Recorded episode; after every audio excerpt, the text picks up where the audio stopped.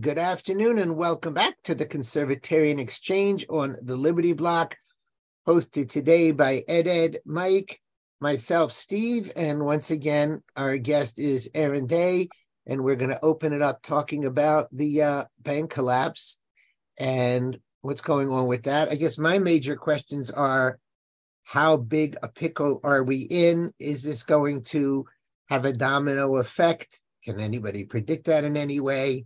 And then we'll talk a little bit about the CBDC. Is this going to bring it in or not? So, Aaron, you're a guest. How bad are we in trouble?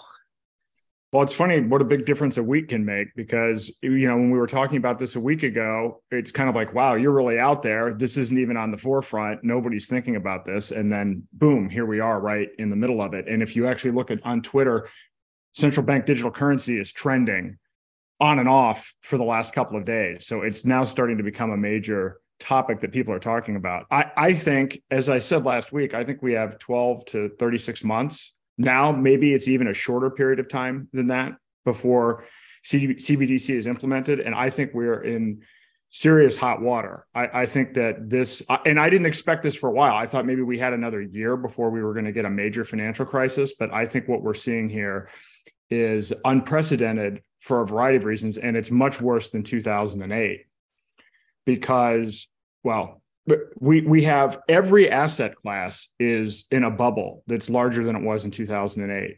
Auto loans, student loans, business debt, corporate debt, government debt, every single one of those classes of debt is in a bubble status.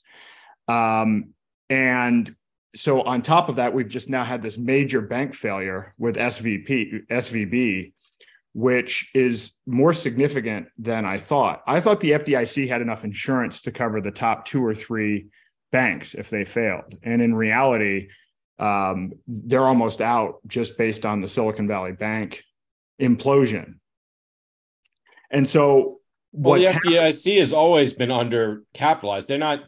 They've never had enough to cover a system-wide bank failure. I mean, it's paid for by small premiums paid by the banks. Well, that's true. But most people don't know that. Most people think that insurance is guaranteed. Most people think that if you have insurance, it's definitely going to pay out. They're not aware of the fact that the FDIC only had enough in reserves to cover 1.26% of the deposits. That's how low the amount is. And SVB already kind of ate into that. So that's pretty significant.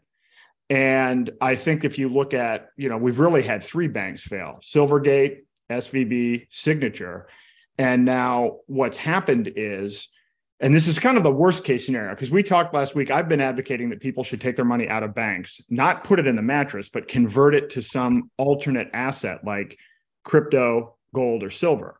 What people are actually doing is they're taking money out of small regional banks and giving it to the top six banks, who are probably the biggest owners of the Federal Reserve, which is doing two things. It's putting stress on the small banks, and it's giving more power, and it's consolidating with these larger banks, which are the ones that are going to be more likely to roll out a CBDC and, in fact, own the patents on some of the aspects of CBDC. Bank of America and others actually have filed and have granted patents on certain elements of CBDC. So that's what's going on right now. You are having a run on the bank in addition to what's going on at Silicon Valley Bank. But the run isn't people just pulling their money out. It's transferring from small banks to large banks. So we're just at the very beginning of this. Isn't it true, though, that SVB was not insolvent? It was just illiquid? Every bank is illiquid, right? What Ed is saying is that they didn't have enough cash. They went into the swap market to get the cash they needed, and no one would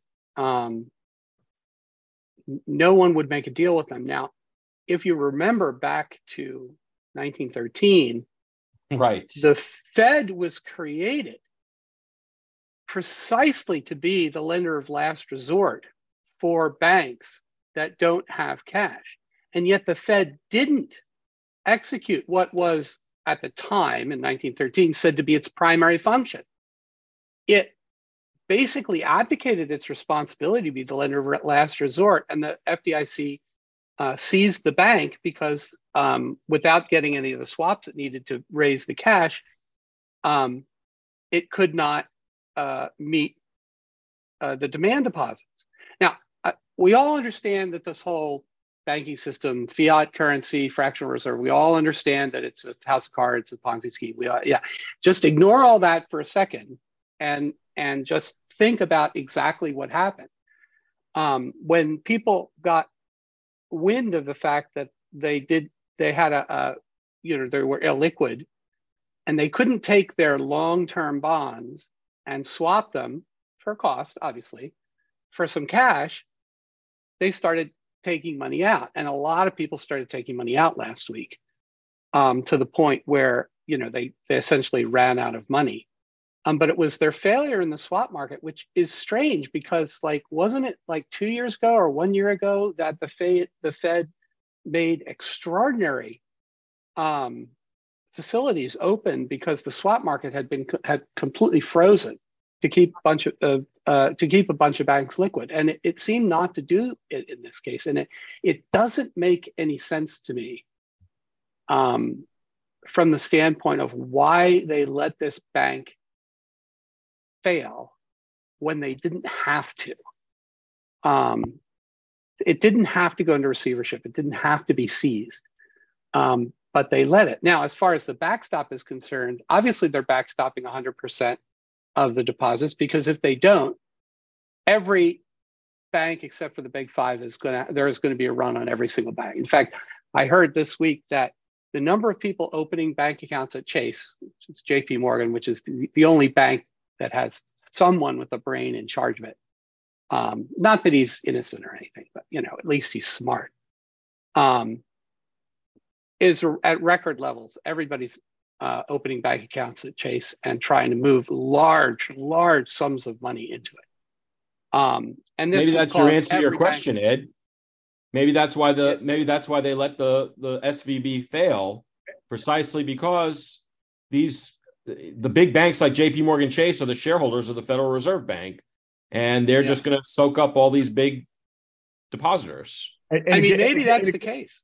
And again, the premise here is they want CBDC. This is a matter of time. And like I said last week, 12 to 36 months, but they're putting the accelerator on this. So I think this is intentional. And I think that what you're seeing is so far kind of the worst case scenario from the perspective of, if you want to stop CBDC, what's going on right now is going to accelerate CBDC very dramatically. And you're right, it's all of the big banks are actually, they're extending hours because people are wanting to move money in at such a quick pace.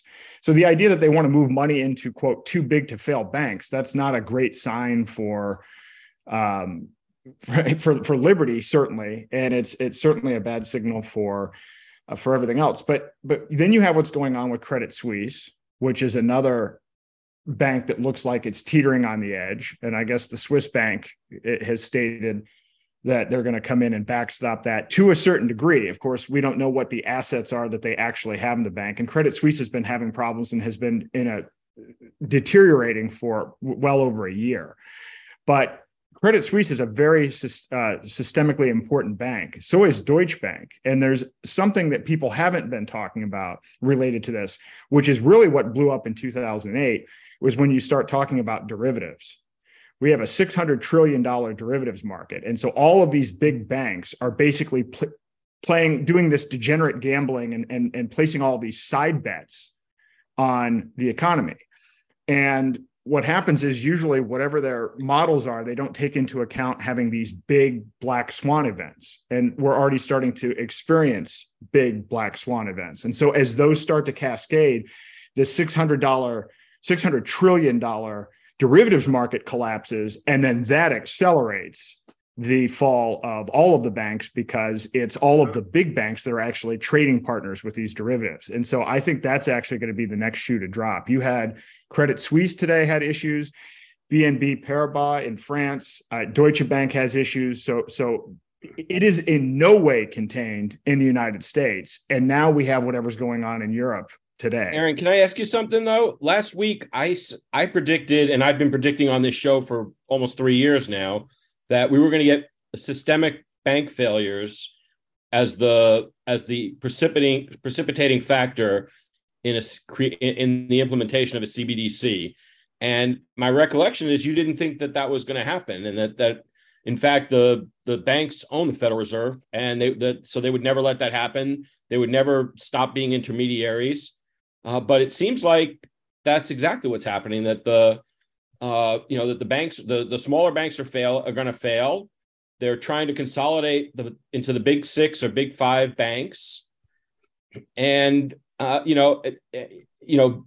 bailout is already a dirty word. They're going to blame the bankers for irresponsible behavior. I mean, that's what I've been seeing for 3 years. Well, I'm wondering if you see it differently now. Well, no, I didn't say that. You were saying that it was going to be the Federal Reserve directly. We're still going to have the big six banks. It's not going to be just the Federal Reserve centrally doing things. It's going to be a consolidation, but it's not going to be a consolidation to just the Federal Reserve. We're still going to have the big six banks. I just thought it would be something else that would precipitate this. And it may very well still be. I mean, war is usually, I mean, if I look at right now on Twitter, World War III is trending, because while this is the center of the news story right now, what's going on in Russia is accelerating. So I thought it would be war that would trigger a financial collapse, and then under the emergency of war and a financial collapse, that's when they would have people in enough of a state of fear to be able to put CBDC in place. But perhaps it's the financial crisis that's going to precipitate everything. But I still don't think we're going to have just the Federal Reserve dealing directly. I still think we're going to have the big six banks. Well, but the Fed has already been talking about allowing individual depositors to deposit directly to the Fed. And I mean, I don't see if the Fed is the one. See, right now, the money supply gets expanded by bank lending. But if the Fed gets to control the money supply directly through CBDC, the role of the intermediary banks is sort of superfluous. So, I kind of think that that's what's going to happen. And there'll be some other function for even the big six banks. That's just how I see it. But again, the Federal Reserve is owned probably by the big six banks. Then I guess maybe it's one and the same thing. The six banks are just flavors or brands of the Federal Reserve. They're just a retail arm of the Federal Reserve, which they're equipped to do retail, and the Federal Reserve is not. So they have the brand and all of the positions in place to be able to do that, all of the customer relationships. There's quite a bit involved mechanically in doing this. So to just switch this all to the Federal Reserve and to have the Federal Reserve managing all of this from a retail perspective would be incredibly complex and incredibly difficult. It might get there ultimately. And in fact, ultimately, we may be looking at, one CBDC globally. So you might have a roll up of central banks, and you have the Bank of International Settlements, which is kind of the meta central bank clearinghouse in a way, just like there's a move politically to kind of move things towards the UN. So, conceptually, you could have consolidation at that level. That's not going to happen anytime soon, but the direction is towards centralization. The globalist position is to move everything towards centralization, to have everybody under one common government and one common currency with one common social. That's definitely true, but I mean, they couldn't even get Britain to give up the pound. I don't see the U.S. or any other country other than the euro market countries giving up their currencies, and even the eurozone. The euro is crashing. From the beginning of central banking in 1694, the purpose of it is a giant grift for the bankers. And they are not going to give up the grift. We are not going to see the Fed be just, there's one socialized single bank in the United States, because where's the grift? There's no grift. So I think that for the grift to continue, the Fed has to operate through commercial banks. I think we are going to see a lot of consolidation. I think, the big five or the big six or whatever they are probably going to be the ones standing at the end. If you socialize it completely, the entire banking sector, then you get rid of all of the well-known mechanisms for grifting. And I just don't see the banks allowing that to happen. Guys, I want to ask all of you a question, because I don't know if any of you listen to Derek Hunter. I listen to him pretty regularly. I used to be with Daily Caller. And he says CBDC cannot be implemented because the one major group that will not adopt it is the seniors. They're a strong voting bloc, and nobody in Congress will dare mention the word of taking cash and checks out of the hands of seniors who will never deal in digital currency, and they will snuff it out, and it's never going to happen. What are your thoughts? I think they'll let the seniors. I don't think it's seniors. Seniors already deal with digital currency all the time. No, they don't. You know, he's right. Social Security went fully. But they still pay cash. They still write checks, and they don't understand. Yeah. Crypto is never going to happen for them. Digital currency is more crypto than cards, and he's saying they're going to fear it to death. Now, I can see ways they can get. Yeah, I mean, I think that's true, but those aren't the people who don't use banks. The unbanked. The people who don't use banks, the people who use payday loans, all that are the underclass, the illegal immigrants, the legal immigrants, the criminals, the people in inner cities. Those are the unbanked. Those are the people who I agree with you about those. But people 70 and up, and my parents are no longer here, but there's no way in the world they could have switched onto something that in the ether. I mean, my mother still... was looking for people to answer phones and to write checks, and some of them aren't even on the internet. So. Exactly. In the same way that they forced those old people into COVID concentration camps. Yep. They will kill those people. That will not stop them at all. I hear you, but that was a health issue, and they're going to need an amazing scare. They're going to have to say, if you don't do this, you're all going to die of starvation. Or they could do what Ed Maslisch used to suggest, give them $1 for every 80 cents. But I think it is an interesting argument that politicians are traditionally incredibly afraid of the senior voting bloc, and the senior voting bloc can't adopt. Yeah, but they're going to make it, there isn't going to be anything to vote on. It's going to be done as an emergency, just like all of the COVID stuff was done. This isn't going to be a big debate. This is going to happen in the context of war or an emergency, and it's going to be forced on people, and people, including seniors, fell for the COVID hoax. Yep. So they're absolutely going to fall for this, because what's the alternative? We're in war. There's a financial collapse. Either you have the CBDC and you figure out how to use this version of an Obama phone, which is however it is they'll come up with for administering it for seniors, so that it has big buttons or it's easier or whatever, but it'll still be digital. They'll force it on them. And what are seniors going to do? Riot in the streets? I mean, 3 years ago, if you would have said that they'll never let seniors, you know, be stuffed into nursing homes and not see their families and die alone, you would have said no way. And then that's exactly what they did. I don't think that's going to stop them for one second. This is about power. They want power. Much involvement. What? Congress won't even have much involvement. I mean, look at how quickly Congress gets. I remember in 2008 when they were passing the $700 billion. Aaron, didn't that take almost 24 hours to implement? That wasn't rushed. Yeah, no, well, I mean, the first vote on TARP was they voted it down. They voted it down, and then they brought in Paulson, and then John McCain, of course, got involved, and everybody said, "Oh, if you guys don't do this, the entire world is going to collapse and everybody's going to die." And the people in Congress aren't very bright. So somebody in Congress says, well, I want to get reelected. These people who I think are smarter than I am are telling me that if we don't vote this way, everybody's going to die. They're going to vote the wrong way. It'll be implemented within 24 hours, and then that'll be the end of it. And then they'll spend the rest of their career justifying, saying, well, if we hadn't done this, it would have been a lot worse.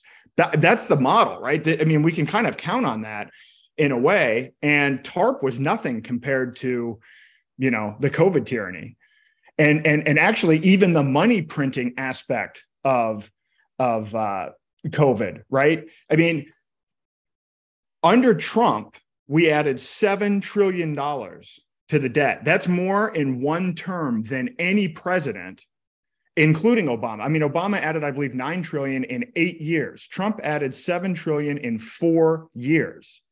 So we've even dwarfed TARP numbers, and we've dwarfed tyranny at a rate we've never even contemplated could happen in this country. So, yeah, I don't think CBDC will even be perceived as a will be so weakened and demoralized, it'll be seen as a positive thing. That's the problem. And most people are going to view it as a positive. And they may even, and I think the next step of this is going to be bail-ins, because if the FDIC is out of money, where's the bank? How are the banks going to come up with the additional money for the additional bank failures? It's probably going to come from customer deposits, like happened in Cyprus. I think that's going to be the next wave of this. Europe has already passed emergency legislation allowing for bail-ins.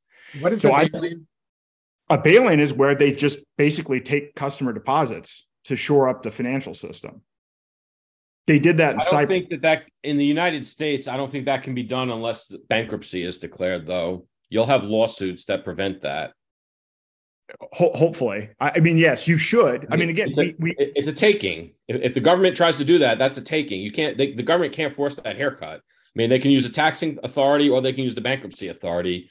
But if they don't use one of those two... Well, Ed, just to paraphrase you 2 minutes ago, they'll get John Roberts to call a tax. They can't do it. And if it's an emergency... But what did Biden just do yesterday that he said he can't do, but he said he's going to do the guns thing? He's going to do it anyway, oh, yeah. Even though he couldn't do it. So why would that stop them? That it's illegal.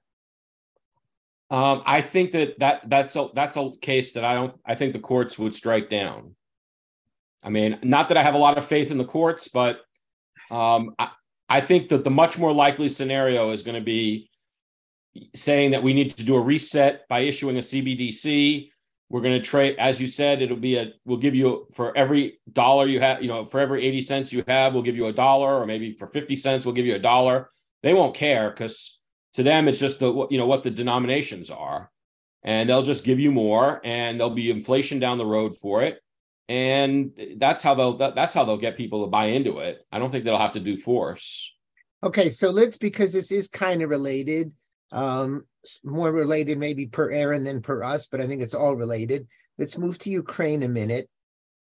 How bad is it over there? Does this drone airplane crash mean anything? Are we getting closer to what I keep asking? Are we really close to nuclear war? How much of an effect is that we're having? And by the way, Ed Maslisch, if I'm not mistaken, correct me if I'm wrong, I think in your old tinfoil hat days, it was you who wasn't sure this whole war was started in a coordinated way to drive the world to chaos.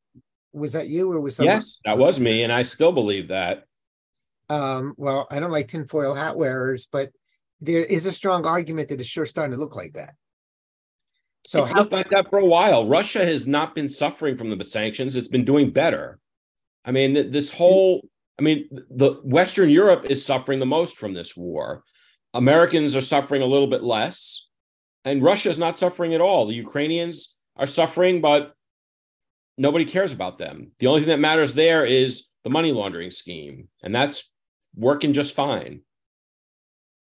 Yeah, I think the movie Ukraine on Fire that Oliver Stone did is a pretty worthwhile watch. It's on YouTube, and it came out in 2018. It came out before the war, and it was already kind of documenting the U.S.'s involvement in manipulating the political affairs and the elections in the Ukraine. And Victoria Nuland, who is now back involved in this process, was working on regime change years and years ago under the Obama administration. So the idea that we are intentionally manipulating this to create chaos, I think there's pretty strong evidence for that.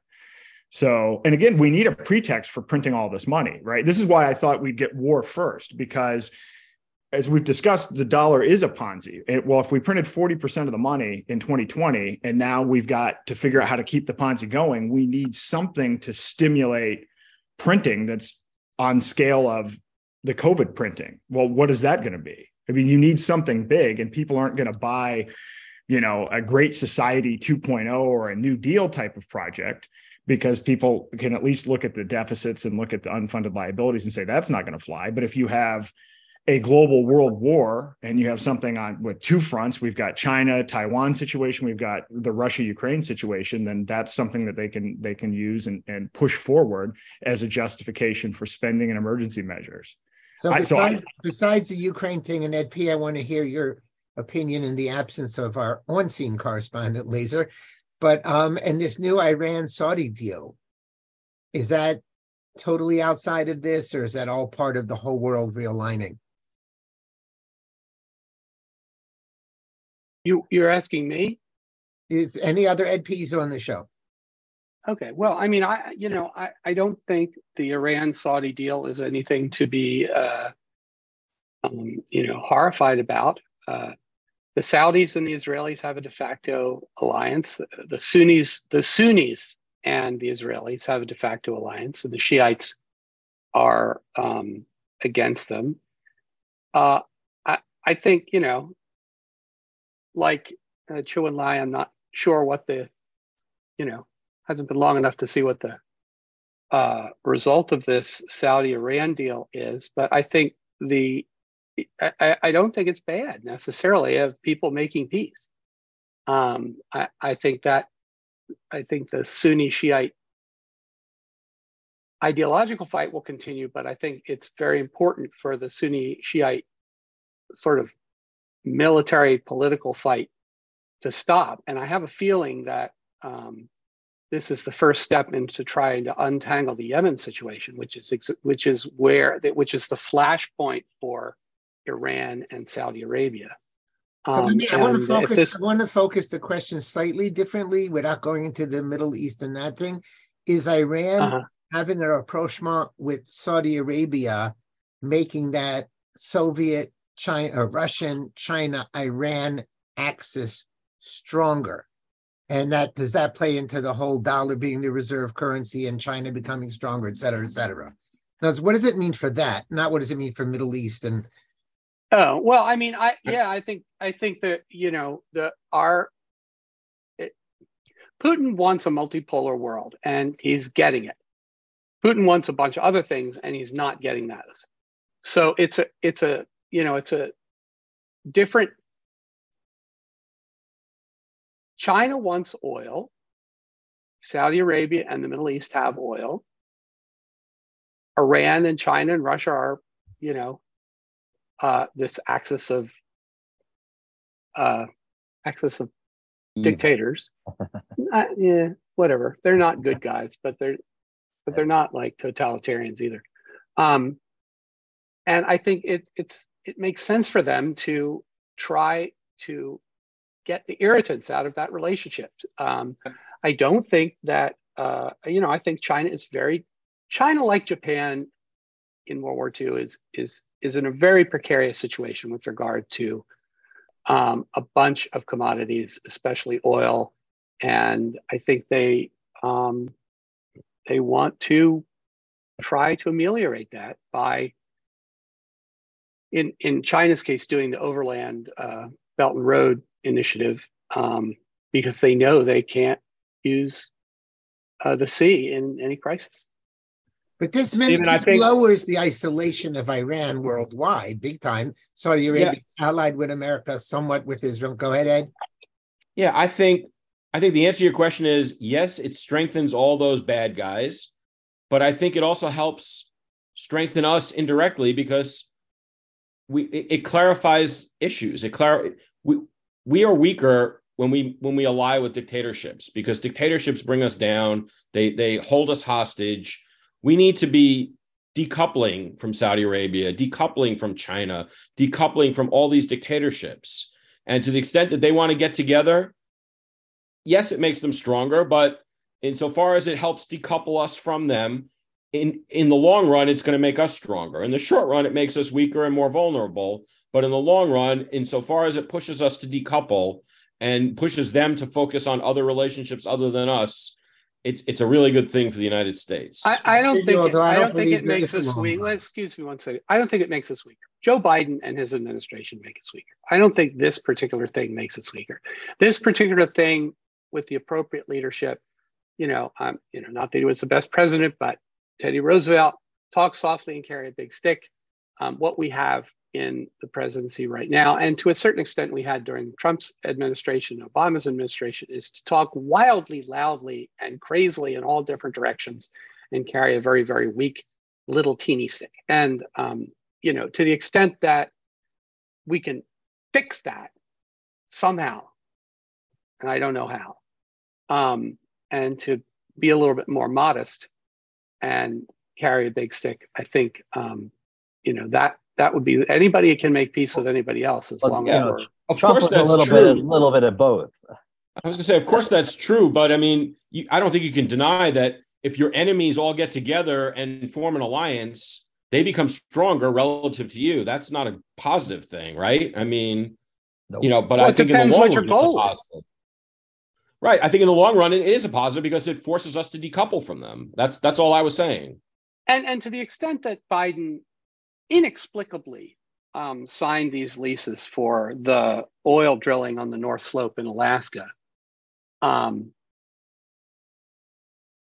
you know, I think that might very well have been a response because we were producing more oil than we consumed in the latter days of the Trump administration.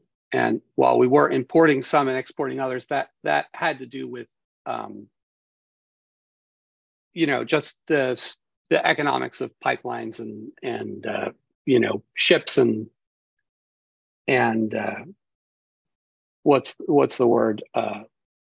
Doesn't matter.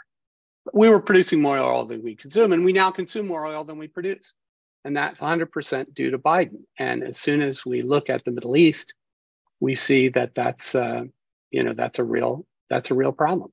Well, so it's like, you know, I don't know if we're going to shift into, you know, Tucker Carlson's questions to the 6 Republican candidates, but, you know, when Trump was asked, you know, do we support regime change in Russia? His answer was, regime change in the United States is a lot more important. And I think that's right. Pretty much. That's sort of I was going to segue into those interviews. I think Pence probably shot himself in the foot big time. Oh, God, Pence destroyed himself. Totally. I didn't hear Pence's response to that question. I'm sure it was horrible. He took the total neocon position. Yeah. And he was the only one. The only one even remotely close. Not even Nikki Haley was close to him. Well, Chris Christie was right on there. Chris Christie, yeah. How could I forget? Talking about supposedly serious people. I mean, again, I don't want to do so much the foreign policy angle. Some say Iran is within a week of a bomb. Well, I don't know. I mean, will we know if they have it or they don't have it? I think it's highly likely that they already have some, but I think there's a difference between having a bomb and having a bomb that's deliverable and, you know, militarized. You know, I mean, that Fat Man and Little Boy were militarized only because we, you know, really reconfigured the B-29 to carry them. You know, if you don't have B-29s or something like that, a bomb that big, which is sort of first generation, there's nothing to do with them. So, I mean, I who knows? I don't know. But I think this 1 week, 1 year, all that is just nonsense. I think the Iranians could have a bomb whenever they want, just like the South Koreans could have a bomb anytime they want. The Japanese could have a bomb anytime they want.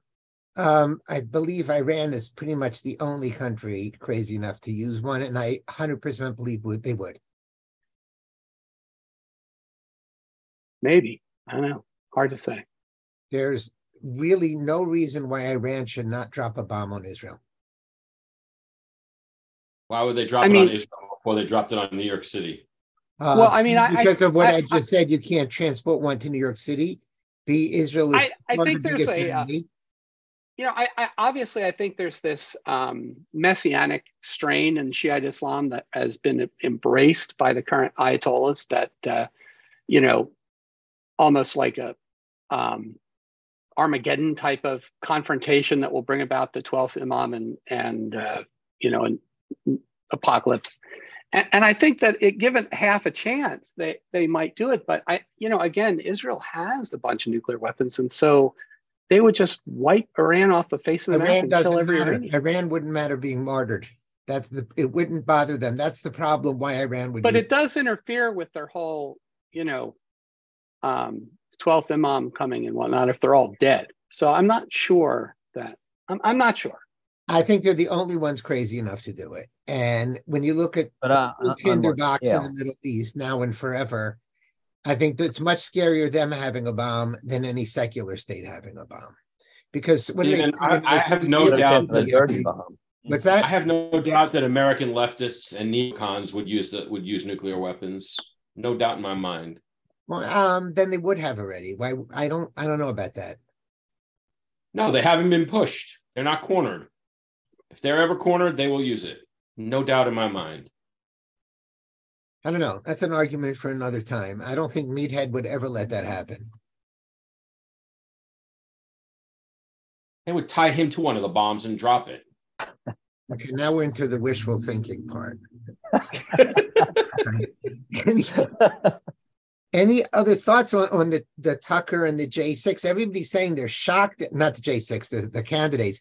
Everybody's saying they're shocked at DeSantis's reply. I don't know if it was shocking or not shocking. I don't know if people believe it or not. Ed, I know you've been, Ed M., you've been wondering what DeSantis's views on foreign policy are. Do you believe what he supposedly said? Do you think it's good what he said? I believe him. I think that he's made his comments to Tucker in response to Tucker's questions were excellent. I forget where I heard it. I don't know if it was Bongino or somewhere else, but somebody dug up some old clips from DeSantis in, I think, 2014 or 2016, opposing military action in Syria. And he was very clearly an anti-neocon back then. He was a founding member of the Freedom Caucus.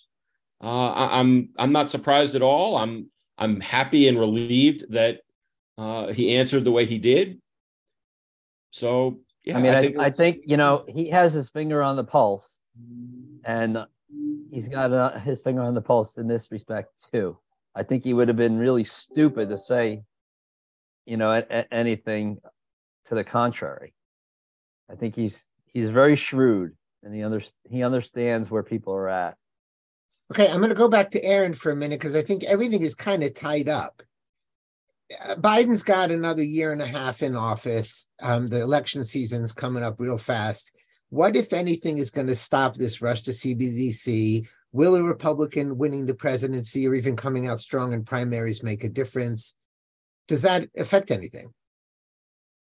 Well, I once again, I'm going to say the only thing that we can do to stop CBDC is for people to take their money out of the bank and actually convert it into alternate assets. That's the way we're going to stop this. We're not going to stop this through any kind of legislation because, again, everything is going to come through an emergency action. So the solution remains the same. And the emergency action is going to include a death penalty for anybody using alternate currencies. And I don't know how you're going to stop that. Well, this is where... Again, if enough people rise up, that's the only way you stop it. You mean like the J6ers? They rose up. Well, that was a slightly, I wouldn't say they necessarily rose up. That was more of a controlled, contrived scenario. I'm talking about. But the message was strong. The J6ers didn't rise up, Stephen. That's the whole point. They weren't insurrectionists. They didn't use violence. They didn't have guns. And I think what Aaron is saying is, and it was contrived. It wasn't even. But it doesn't matter. The message of their having all of their civil rights stripped permanently is still there. We still can't get people out of prison, even though their plea bargains were all based on false thing. They still can't get evidence from the government. The message of we will jail you. You know, you spent 3 hours with Ian Freeman last night. He's very likely looking at jail time. It doesn't matter what's right. It doesn't matter civil rights. Doesn't matter anything. If they say we're going to lock everybody up who uses gold, who's going to dare first? And I know we talk about an armed public, but I always said, who's going to be the one to draw that first shot? Because he's going to die. And so are the first 5 million. And I don't know that Americans are going to rise up, quote unquote. Well, you know, before Americans rise up, I mean, I think that Americans need to speak up a little bit. But I think, to me, the real place where this battle can be fought and maybe not won, but delayed enough, at least to the next election, is the debt ceiling battle that's coming up at the end of May, beginning of June. The Republicans in Congress need to hold up that January 6th footage and say, we are not going to fund any of these agencies, period, until we get the reforms that we want. And we are not going to allow the government to operate if they implement a CBDC. Those are the two things that the Republicans need to do. What are the odds? Zero. You know what? I would have said the odds of McCarthy releasing those tapes was zero, and he released them. So I don't know. But I think when push comes to shove, I think they'll absolutely cave. There are enough rhinos. We don't have a solid enough base of people in the House You know what? You're right, but we shouldn't preemptively surrender. That's where the battle can be fought. That's where it has to be fought. I think it can be fought. I think it can be fought with the people. I don't think we can count on Congress at all. I can't remember a time in my life where Congress has done the right thing. And on a major issue, every time. I mean, it's a recipe. We have to stand up for ourselves. If we think the people that get elected to go to Washington, D.C. are going to stand up for us, we're going to get more of what we have right now. I mean, there are last week when we were on the show, huh? I was going to say there have been some issues like on immigration and amnesty and things like that where people have risen up and they did back down. But even on a smaller scale. Wait a minute, Mike. We have a thoroughly open border. What do you mean they backed down? I'm talking about amnesty. I'm not talking about. But we don't even need amnesty. We have a totally open border. So on last week's show, I mentioned the South Dakota bill 1193 that the Republican legislature in South Dakota.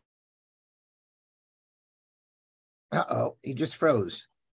Horowitz raised the issue and made it public, and she vetoed it. Now, that's a small thing, but I mean, this is the subject we're talking about, CBDC.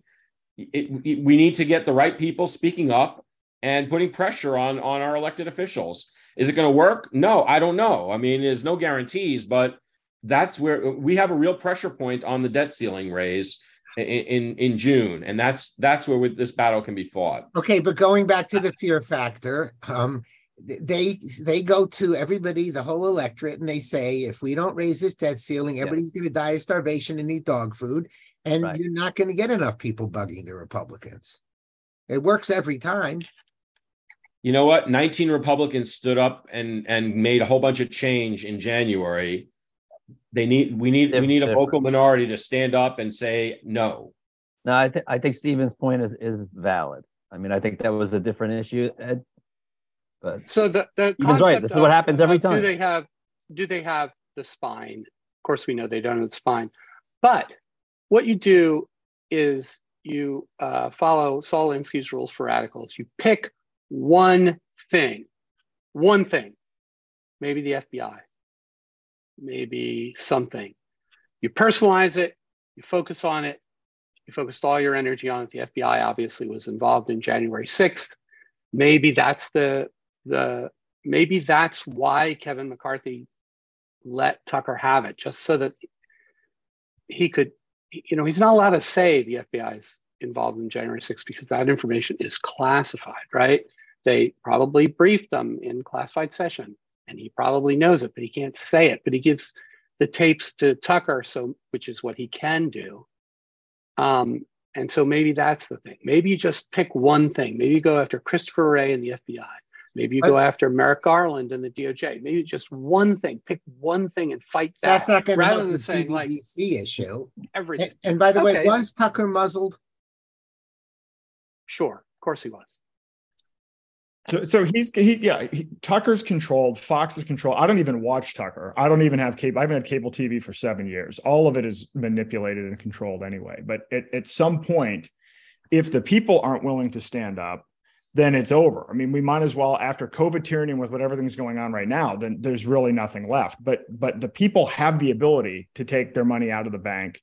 The banks are so thin. The deposits are so thin right now, since we got rid of the reserve requirement in 2020, that banks are incredibly fragile. This is the time when people should be pulling their money out of the banks and moving into alternative assets and using alternative payment mechanisms for day-to-day commerce. That is the action that we have. We are going to be disappointed and let down if we hope that Congress is going to do anything about it. And while I was encouraged by the veto in South Dakota, I mean, I can tell you, even in New Hampshire, was something like, I got involved in politics in part to stop Obamacare because it destroyed my second company in 2008.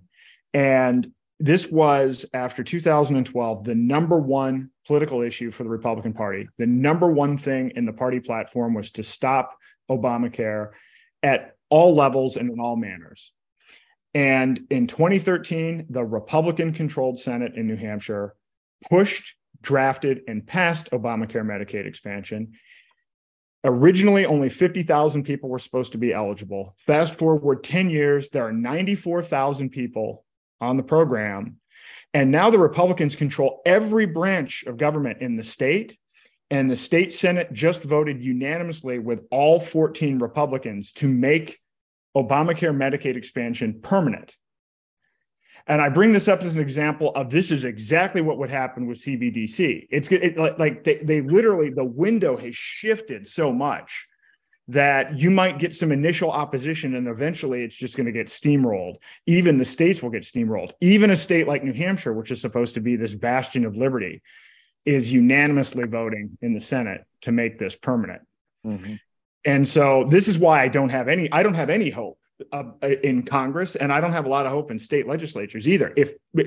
Because at the end of the day, even if you stop, there are two problems. We have to stop CBDC, but at the same time, the dollar's a Ponzi scheme also, and we're at the last stage of it. And since we talked last, I looked this up a little bit more, there have been over 775 fiat currencies in human history that we know of. So there are probably even more. They've all failed. The record for fiat currency is 0 and 775. The average one lasts for 35 years. There's nothing unique about the dollar. There's nothing unique about what we're doing with it. Yes, it's the global reserve currency, but we have debased it so much. Really, this is the greatest level of debasement we've ever had for the dollar is right now. No fractional reserves, endless printing, clearly no risk management. And then on top of that, we have all of these derivatives, $600 trillion worth of derivatives sitting on top of these fiat currencies. So we have a bigger issue, which is we don't have sound money. We have completely unsound money. And now we're going to try to make a tyrannical, digital, censored version of tyrannical money. So we've got to fix the underlying sound money issue. And I think it's the root of all of our problems, including our international problems.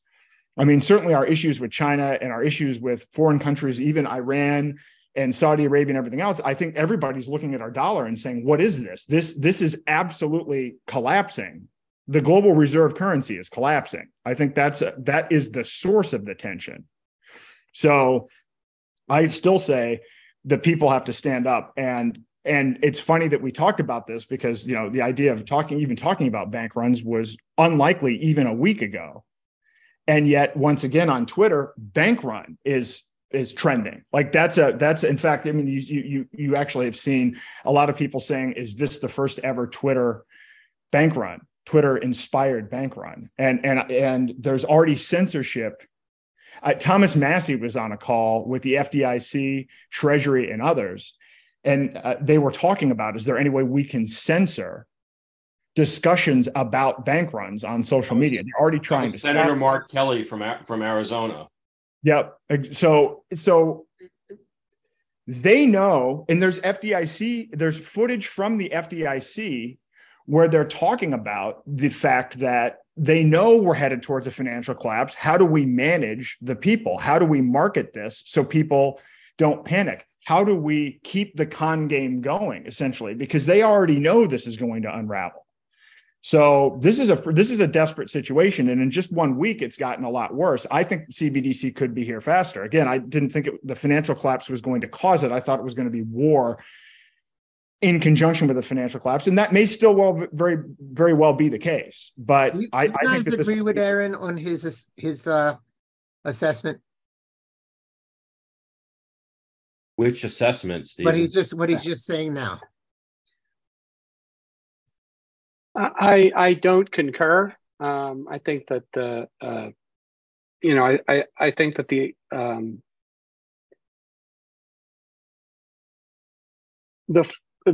foreign banks in the West are sort of pyramided on American treasuries, and I think they will go first, the foreign central banks. So I think we'll see failure in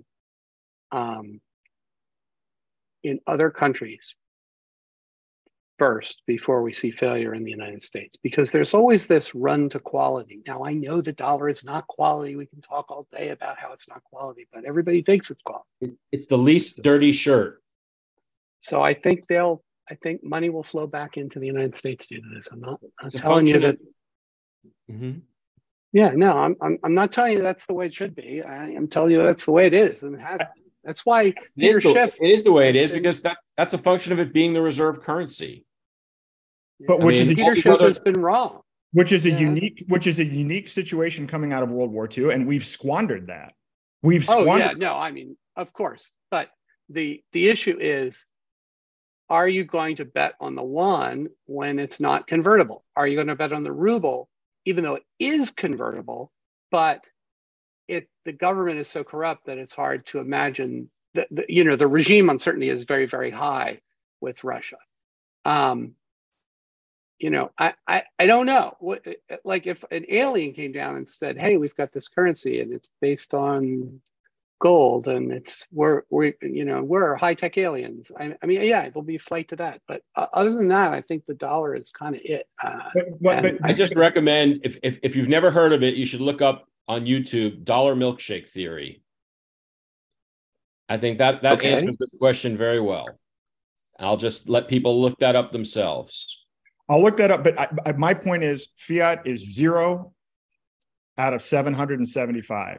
And I'm not saying a pick between the yuan or the ruble or the euro or the dollar. Every single government is corrupt. They're all interconnected. It's a Ponzi. Crypto offers a decentralized solution that is separate from state. And we've never had this option before. So we've had these 775 failures, but at no point in time have we actually had an alternative like crypto. And again, the genesis block of Bitcoin discussed in the notes, German chancellor on the brink of a second bailout for the banks. So this was the genesis of the creation of Bitcoin, came out of the 2008 crisis. Now, 14 years later, that is still a payment mechanism that works. It's decentralized, and it's something that now has a track record of being something that's possible. We've never had something that's possible. It's always been, what is the least bad country? What is the least bad fiat currency that we can use? We've never had a real global alternative. We now have a real global alternative. And so I'm suggesting that trying to migrate people to that might be our way out of it, because otherwise it's just going to absolutely devolve in a very tyrannical way.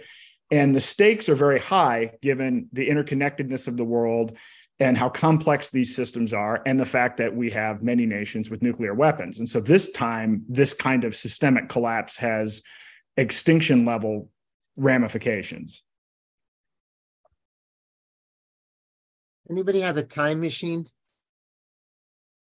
Love to come back in 5 years, 5 years, and see what happened. Oh no, I want to go back 5 years and buy Bitcoin. That's what I want to do. Yeah. Well, again, I mean, I said last week this is a long shot, but now it's more important than ever, right? Because now people are actually, they're afraid, right? There's fear again. People are trying to figure out what to do, and when your alternative is saying, "I'm going to take the money out of my local credit union and give it to Citibank or JPMorgan, it would be nice for them to start thinking, or maybe I could buy silver, maybe I could buy gold, maybe I could buy self-custody crypto like Bitcoin. And this is the time to try to infuse that argument. Okay, so I'm going to go back to what Ed P. just said. Fear is not a rational emotion, and people are going to go to what feels secure. And to 99% of people in the world, a dollar feels more secure than something called Bitcoin, which nobody knows what it is. Well, in Nigeria, they're certainly not flocking to the dollar. In other countries, El Salvador, Argentina. Didn't I just see Argentina has 100% inflation? Like, in other countries where this has happened, the flight has been to Bitcoin.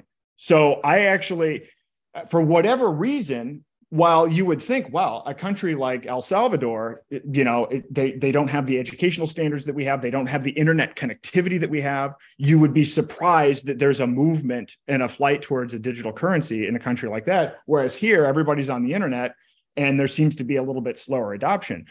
But it is globally available, and it's available in countries now, thanks to Elon Musk and Starlink and everything else. There's more internet access globally as well. So I think it's possible, but we have to counter the fact that the government now is trying to crush crypto in every way possible. I just found today I don't know if you saw in this whole collapse of Silicon Valley Bank, one of the stable coins, USDC, had some of their money with Silicon Valley Bank. They had some of their money with Signature Bank. I think out of the $40 billion in USDC, $3.3 billion of it was with Silicon Valley Bank.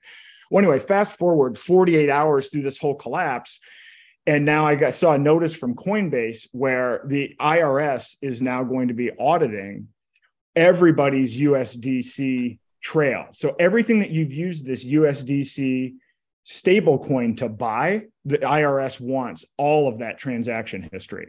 So the government is cracking down through the IRS. They're cracking down through the Treasury. They're cracking down through the Federal Reserve and the SEC. Yeah, the IRS. Defund those 87,000 new agents and hold that as your, pick that as your focus, you know, in the rules for radical sense. That's the one. That is the one. That is not the FBI. Pick the IRS, the 87,000 new agents.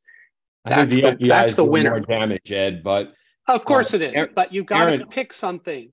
Yeah, Aaron. Not only is the government cracking down on crypto, but they're also cracking down on electricity. That too. Either word. Stephen raised with you last week. I mean, what good is cryptocurrency if you don't have an electrical grid, if you don't have electricity to reach the internet? Well, they can't implement CBDC without electricity either. So I don't think that and the banking system runs on electricity. It's not like people are actually, I mean, these are just, you know, paper notes that are all referencing something that's in a computer. So I don't think these people are trying to take us back to the Stone Age, though. I don't think that bothers them. They'll make us all poor. I think the globalist agenda is actually, it's a technocracy, and they're trying to move us into a dystopian AI, CBDC, centralized, you have no free will, everything is controlled through censorable money and social credit scores. I don't think that they're trying to move the other way at all. I think they want complete control, like in China, 200 million security cameras and, you know, absolute censoring and control over everything. I think they want that. I don't think they want us back in the Stone Age at all. They just want complete control. How do you have yachts and private jets in the Stone Age? They don't want that, because then they're in the Stone Age. So let me be the average Joe guy here, because I don't know a lot about the crypto and what you need to do to go from dollars to crypto. But if you were going to tell me what I needed to do, how do I go about that? How do I pay my mortgage? How do I pay my bills if I go to crypto or even to gold and silver? Tell me what I do. I'm putting together a website for that. And I'm going to launch that in a couple of weeks, because I've been working with people. I've been talking to people like Ian about what's the fastest way to do it. I mean, you can download an app, you can download a wallet like Exodus on your smartphone, and it's just as easy to use as your banking app. So it's not complicated. People have already gotten used to using online banking. There's been a big push for that. So using crypto isn't actually that much different. But what has to happen simultaneous to people acquiring crypto is businesses need to start accepting crypto, because what we have to do is we have to eliminate the necessity of fiat on-ramps and off-ramps. The way people have been using crypto, and most cryptos are junk, by the way, 99% of the cryptos out there are not any different than the Federal Reserve in the sense that they're actually centralized. They can be censored. It's a small group of people that control it. Most crypto's bad, but there are a handful that are good, but we have to actually get businesses accepting them directly without the need of that. I mean, that's a huge barrier, because we could be dealing with a lot of big companies, woke companies that don't want any part of it, and they're going to make right. I have a question. I have a question, which I don't know. We're running short on time, but if somebody can explain to me the fight between California and Walgreens in 60 seconds or less. And will that same scenario then play out with any business that wants to take crypto? Anybody following that story? They shrugged, right? They're out of there. Is that what you're talking about? No, this was the business they want to ban. Yeah, go ahead, Steve. Explain the situation. So what I'm saying is, if California can say we're not going to do business with Walgreens, then they can get 10 states to say we will not deal with anybody who takes crypto. And I just don't see how crypto is going to win out. Crypto currently is a store of value rather than a currency. And that's the issue with the current tax law, which Aaron described, you know, how the IRS is going after people. I don't see how it's ever going to be a currency, but it can be a store of value. No, well, it can also be a currency. I mean, it was actually used in 2017, and I'm not going to get into the specifics of, there was a lot of infighting, but people were using Bitcoin in 2017. I learned about Bitcoin from a guy named Roger Ver, who learned about it from Free Talk Live. He used to be called Bitcoin Jesus, and he would go around handing out Bitcoin, and he signed up businesses all over the world, including at one point Expedia, Microsoft. There were big companies accepting Bitcoin directly as currency. Patrick Byrne, the CEO of Overstock, was the first retailer, Overstock.com, to take Bitcoin directly. Unfortunately, because of some infighting, there were some what I would consider poor decisions made that affected the scaling of Bitcoin, which made it so that it was too time-consuming and too expensive to use from a transaction capability for purchases. But that's not...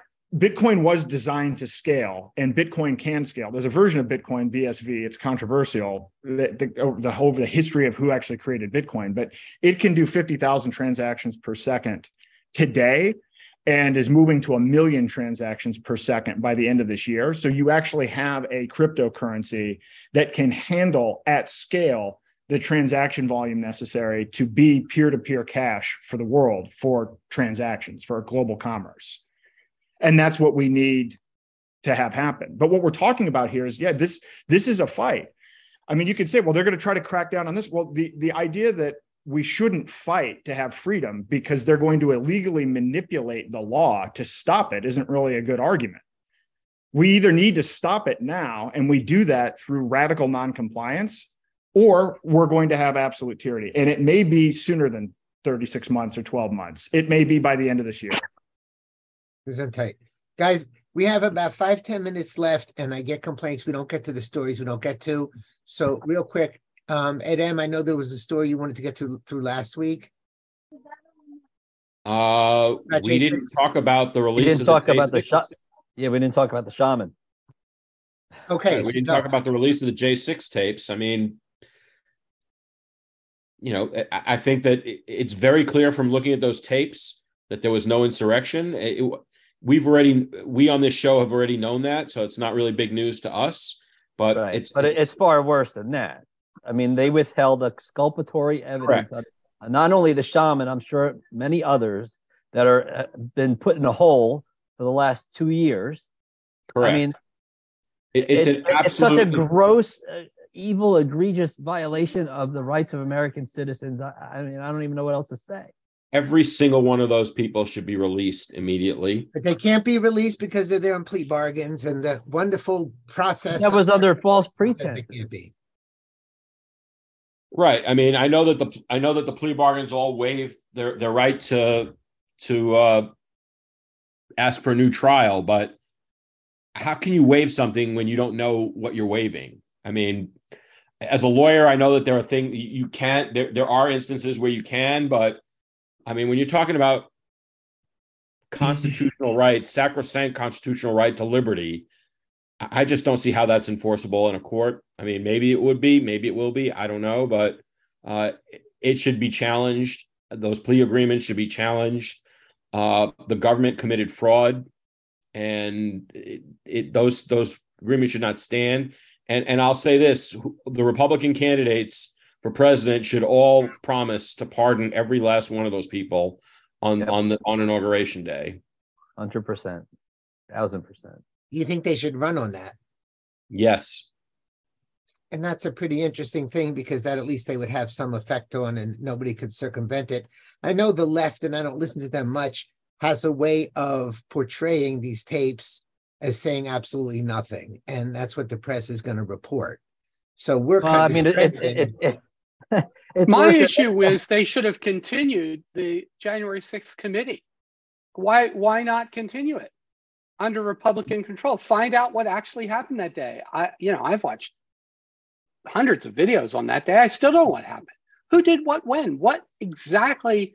I mean, it appears that the Capitol Police fired on the crowd first, before the crowd broke through the gates. And in fact, it was their use of balls, you know, and and gas against people who were rowdy but not rioting that started the riot.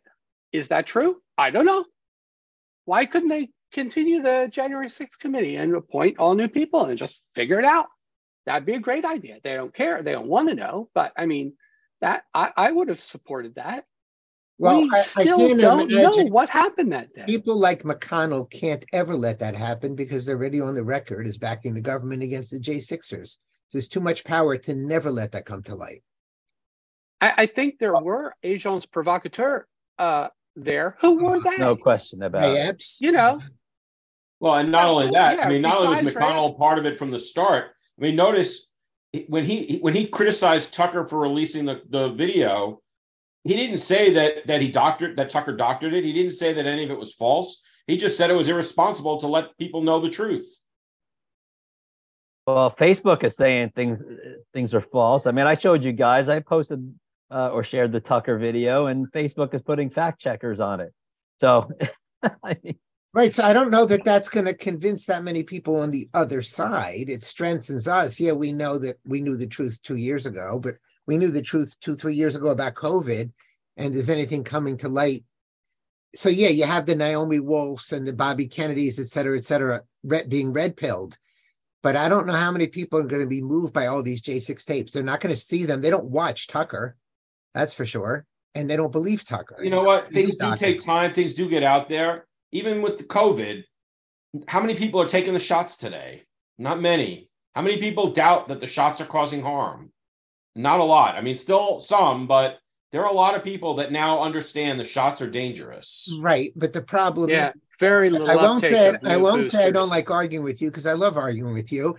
But how many people are in jail because they've killed people with the shots? And how many people are in jail because tens of thousands of people died because of ridiculous laws by governors, et cetera? No one's going to pay anything for what they did. Yes, there's been a fallout of people taking new shots, but so what? Nobody's paying for it.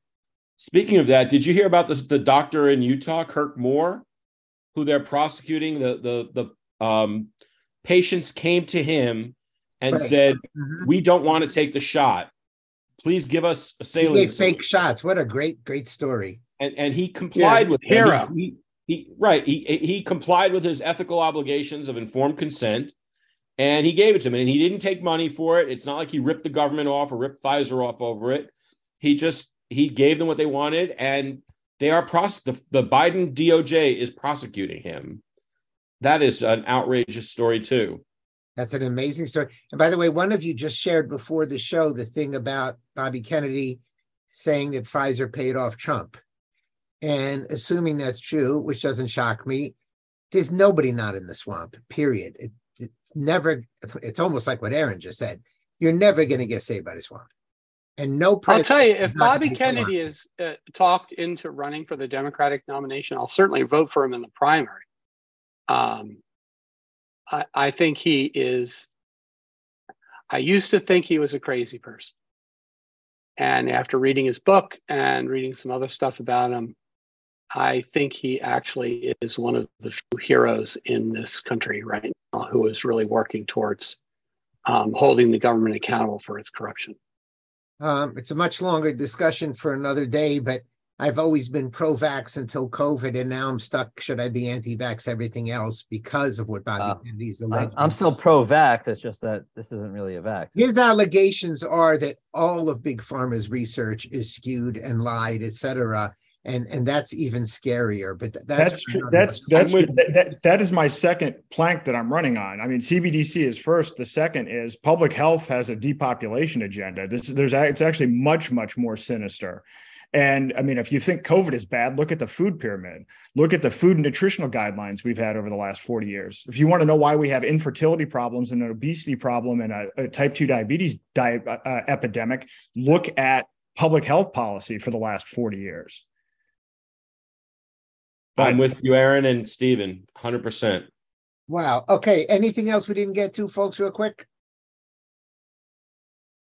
The EPA or Energy Department making washing machines less useful. My wife, a couple of years ago, went and did a study. We got a semi-commercial washing machine, and it was rated highest in every category except environmentalism, in which it was the lowest rated machine.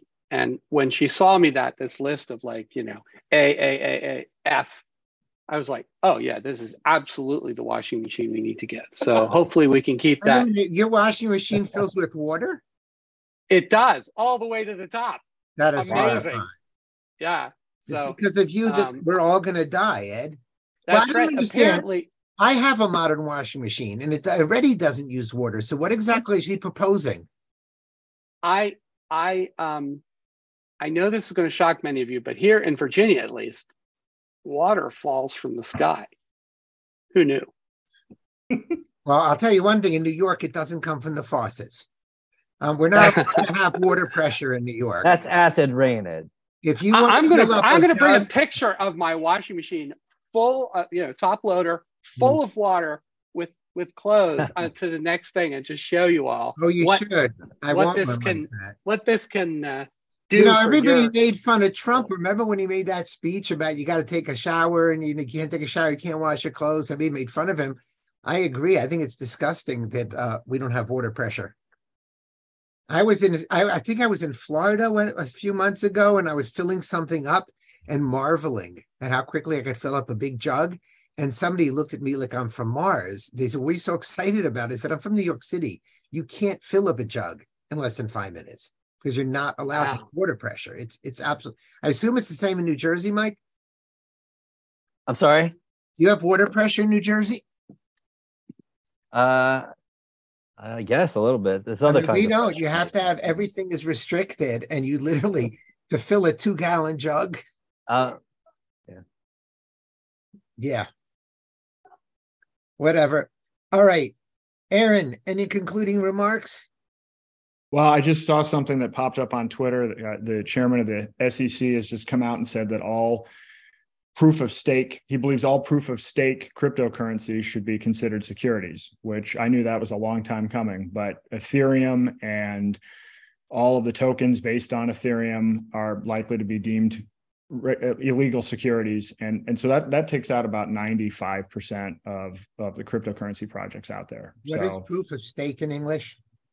Proof of stake just basically means that you have voting for what goes into the blockchain based on something that's not proof of work, which is how Bitcoin works, where you have these computers basically solving these math puzzles. And the first one to solve the math puzzle is the one that gets to add the transactions to the blockchain. Proof of stake works based on, there are different ways of doing proof of stake, but you know, how many coins you have or relative size or other centralized characteristics. So I've known for a while that this was, I assume proof of stake was actually going to be deemed an illegal security 4 years ago. So I'm actually not that surprised. This is actually, based on how the SEC is structured, you should have expected proof of stake to be deemed illegal security. So that's why they are down so much today compared to Bitcoin, which is about even. That's interesting. Yeah. And you know, people were, and interestingly, Vitalik, who created Ethereum, sold a bunch of his Ethereum, I believe, yesterday. So he hit the top. So who knows if he had some extra insight on what was going on with the SEC. Oh, next you're going to tell me that one of the heads of SVB sold $3.6 million worth of stock a day before that crashed. Yeah, well, yeah. How about that? All righty, folks, we're going to wrap up for today. It was great having you on again, Aaron. Hope to see you soon. I'm back, Aaron. Being here, yes. We'll be back next week at the same time, 5:45, hopefully with our British counterpart as well. And we wish everyone a good evening.